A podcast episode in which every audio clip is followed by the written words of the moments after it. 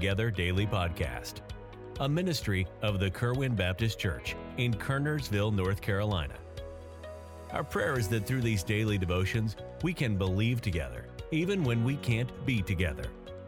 Please join us for a brief devotion Monday through Friday as we strive to continue daily with one accord, as the first church did in Acts chapter 2. Now, here is our pastor, Daniel Hawtree, with our devotion today. Welcome to Believing Together. Appreciate you so much taking time out of your busy day to listen to our podcast. Uh, we never take that for granted. Thank you so much uh, for doing that. Uh, my name is Frank Newsom. I'm the youth pastor here at Kerwin Baptist Church, and uh, I love being able to uh, record some of these podcasts and then share them with you.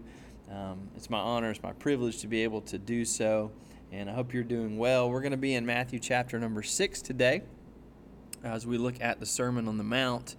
And uh, we, we know this Matthew chapter 5, 6, and 7 of those uh, famous words that Jesus spoke, the greatest sermon ever preached and delivered.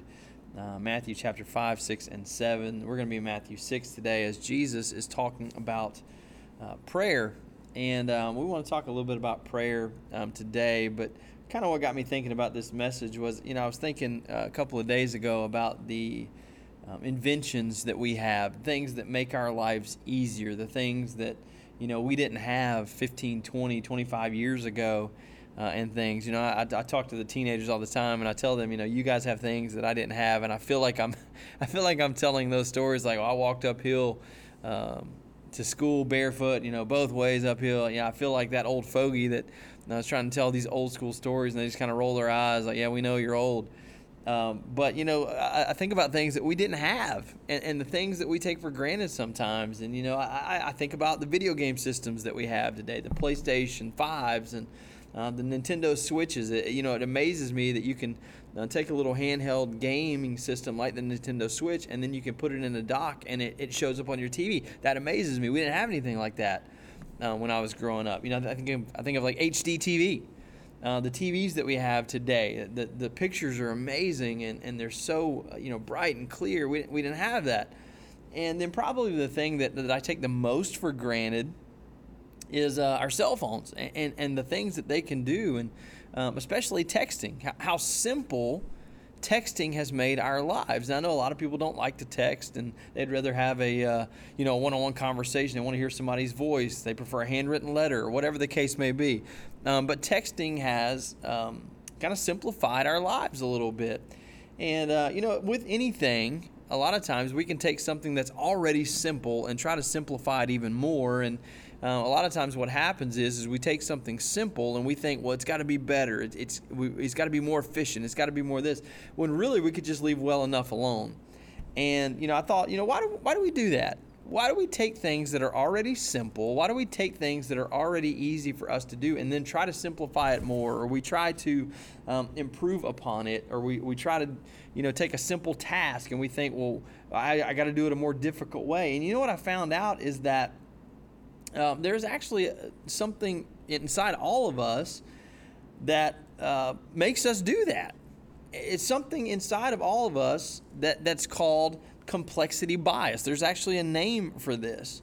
And here's what complexity bias means it, it's our tendency to look at something that is easy to understand and view it as having many parts that are difficult to understand. So, in other words, basically what this just means is that when we need to complete a task, a lot of times what we will do is we will just by nature um, do it the most difficult way possible. We will make it more intricate than it needs to be. You say, do we really do that? Well, yeah, we really do. Think about dieting with me for a second you know, if we want to lose weight, if we want to get in shape, what's the best way to do that? Well, I know in order to lose weight, I've got to burn more calories than I intake. That's simple.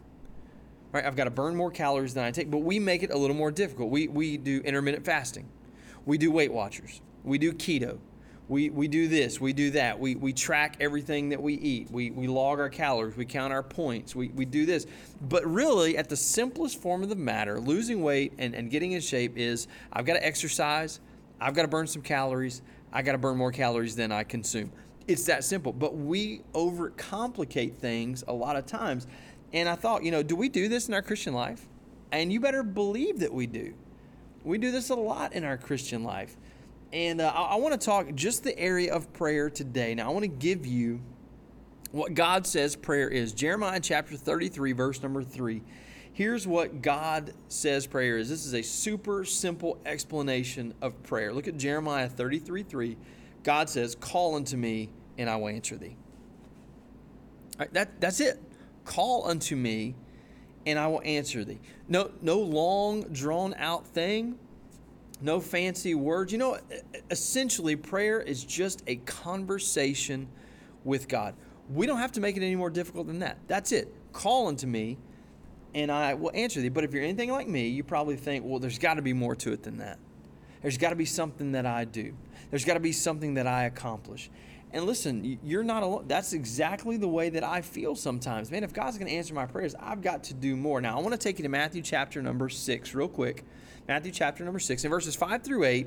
Um, we, we, probably won't read all of these verses for time's sake. You can go and read these on your own. But in Matthew chapter six, verses five through eight, Jesus here gives us how not to pray. For example, verse number five, he says, When thou prayest, thou shalt not be as the hypocrites are. He says, They love to pray standing in the synagogues and the corners of the streets, and they may be seen of men. He says, Verily I say unto you, they have their reward. So, in other words, don't don't make prayer a show. Don't don't make prayer into this thing where people have to see you to do it. Verse number seven, he says, But when you pray, don't use vain repetitions as the heathen do, for they think they shall be heard for their much speaking. So, so Jesus here is basically telling these people, telling these men, telling all of these listeners here that, hey, prayer is something, we have created prayer to be something that it shouldn't be. You really get the sense here that Jesus is frustrated at how complicated people have made prayer. In fact, in verse number six, he calls them, or verse number uh, five, excuse me, he calls them hypocrites. If you play, pray this way, he calls you a hypocrite.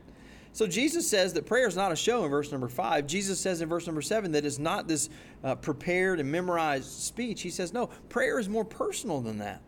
Now I want you to see in verses number 9 to, through 13 that Jesus here tears all the extra stuff away.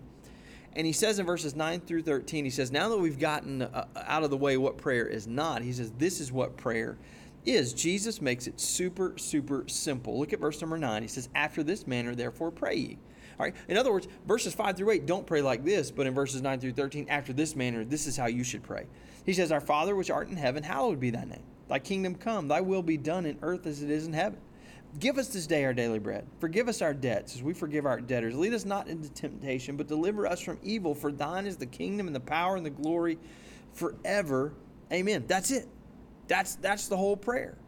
Here, here's what Jesus' prayer essentially was. Father, you were you were awesome. You were incredible. I wish that everyone knew that. I wish that everyone understood that. I wish everyone worshiped you the way you deserve to be worshiped. And then he goes on to say, Please give us what we need.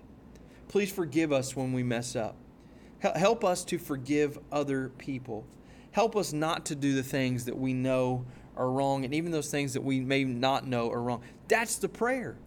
There's, there's no, there's no um, super complicated, churchy wording. Jesus just kept it simple.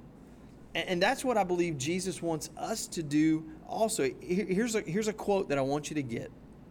Here's a, here's a quote that I want you to get. Prayer is always less complicated than we try to make it. See, I think sometimes we, we want to we want to complicate prayer because it gives us an excuse as to why we don't do it. Prayer is not complicated. We're complicated prayer is simple. And, and I want to give you three things real quick as we as we wrap up this morning. And you know, I had a uh, I had an outline of this passage, some some like points that were, you know, um, they all started with the same letter, whatever the case may be. And uh, I just thought, you know what, that's not simple. Th- this is simple. And so when you pray, in order to make it simple, here's here's some three here's three things that I believe we can do to make prayer more simple. Number one, be honest be honest with God, be honest with yourself. In, in, in fact, in verse number, uh, let's see, I believe it's verse number um, yeah, verse number 11, 12, or verse number 12 and 13. Forgive us our debts as we forgive our debtors. Lead us not into temptation. That is a person being really honest with God in that moment. Hey, God, this is what I've done. These are my faults. These are the things that I have uh, sinned against you on. Being honest with God. Listen, God already knows. We don't have to hide things from God. If you're angry with God, be honest with Him. If you're doubting God, be honest with Him. If you're confused by God, be honest with Him. He already knows. And He already loves you just the way that you are. He just wants to hear from you. So when you pray, be honest. Number two, don't overdo it. And, and by don't overdo it, I'm not saying you should pray less often. He, here's what I'm saying is, is don't say things just to say them. Don't just heap up empty phrases up to heaven and uh, think, well, because I prayed for an hour, you know, my sweet hour of prayer, I, have done my time, and so God should hear me because of all the praying that I've done. No, in fact, in verse number seven of this passage, it says, But when you pray, use not vain repetitions as the heathen do. Right? He says, For they think that they shall be heard for their much speaking. We think sometimes if we use these big fancy words that somehow God's going to hear us and God's going to answer our prayers. No. Listen, just be yourself. Talk to God like you're talking to a friend. Don't don't overdo it. All right? Number 3, don't try to impress God. don't try to impress him. Verse number 5 says it here. He says, When thou prayest, thou shalt not be as the hypocrites are, for they love to pray standing in the synagogues and the corners of the streets. Verily I say they have their reward. Verse number seven, when you pray, use not vain repetitions. Don't use these big, huge. We're not trying to impress God. God already knows everything about you, and He already loves you. In fact, there's nothing that you can say, there's nothing that you can do that's ever going to have Him be impressed with what you have done. This is what prayer is. Listen, let's not make it any more complicated than this. Prayer is about you connecting with God. You know, I pick up my kids from, from school and they get in the car and, and, the first thing they do is man they want to start telling me about their day you know i did this and you know i played with this person i had this for lunch and this happened at, at school today and this happened or whatever the case may be you know in that moment my kids are not trying to impress me they're not they're not just repeating something that they've memorized and rehearsed to get in the car and talk to me about no they're just connecting with me in that moment and I'm doing the same with them. We're just having a conversation. And, and as we wind down here this morning, I want to give you a quote that a, a lady named Anne Lamott gave, and, and, it was a it was a thing I was reading on prayer the other day. And, and here's what she said: Here are the best two prayers that I know. Help me, help me, help me, and thank you, thank you, thank you. And you know, maybe I think she might be onto something there. Now, I'm all for uh, making things specific and, and, telling God specifically what I need help with and specifically what I'm thankful for. But have we complicated prayer so much that we have forgotten to just say, Lord, I need your help today? Lord, thank you today for this. Thank you for that. Thank you for your blessings. Prayer was designed to be simple, so let's not complicate it. When we pray, be honest with God. Don't overdo it. Don't, don't heap up just random empty phrases just to fill the time. Don't try to impress God. Listen, I hope this helps today. I, I hope um, that your prayers today will be simple ones, and I pray that you connect with God today on a personal level. Appreciate you joining us for Believing Together. Thank you so much for listening. Uh, as always, if you don't have a church home, we'd love for you to join us and, and, and visit here at Kerwin Baptist Church. We'd love to meet you. Thank you so much for listening. God bless. We are thankful that you joined us for this podcast today. We encourage you to subscribe to the Believing Together Daily Podcast. And please feel free to contact us through our church website, kerwinbaptistchurch.com, if we could be of further assistance. May God richly bless you today.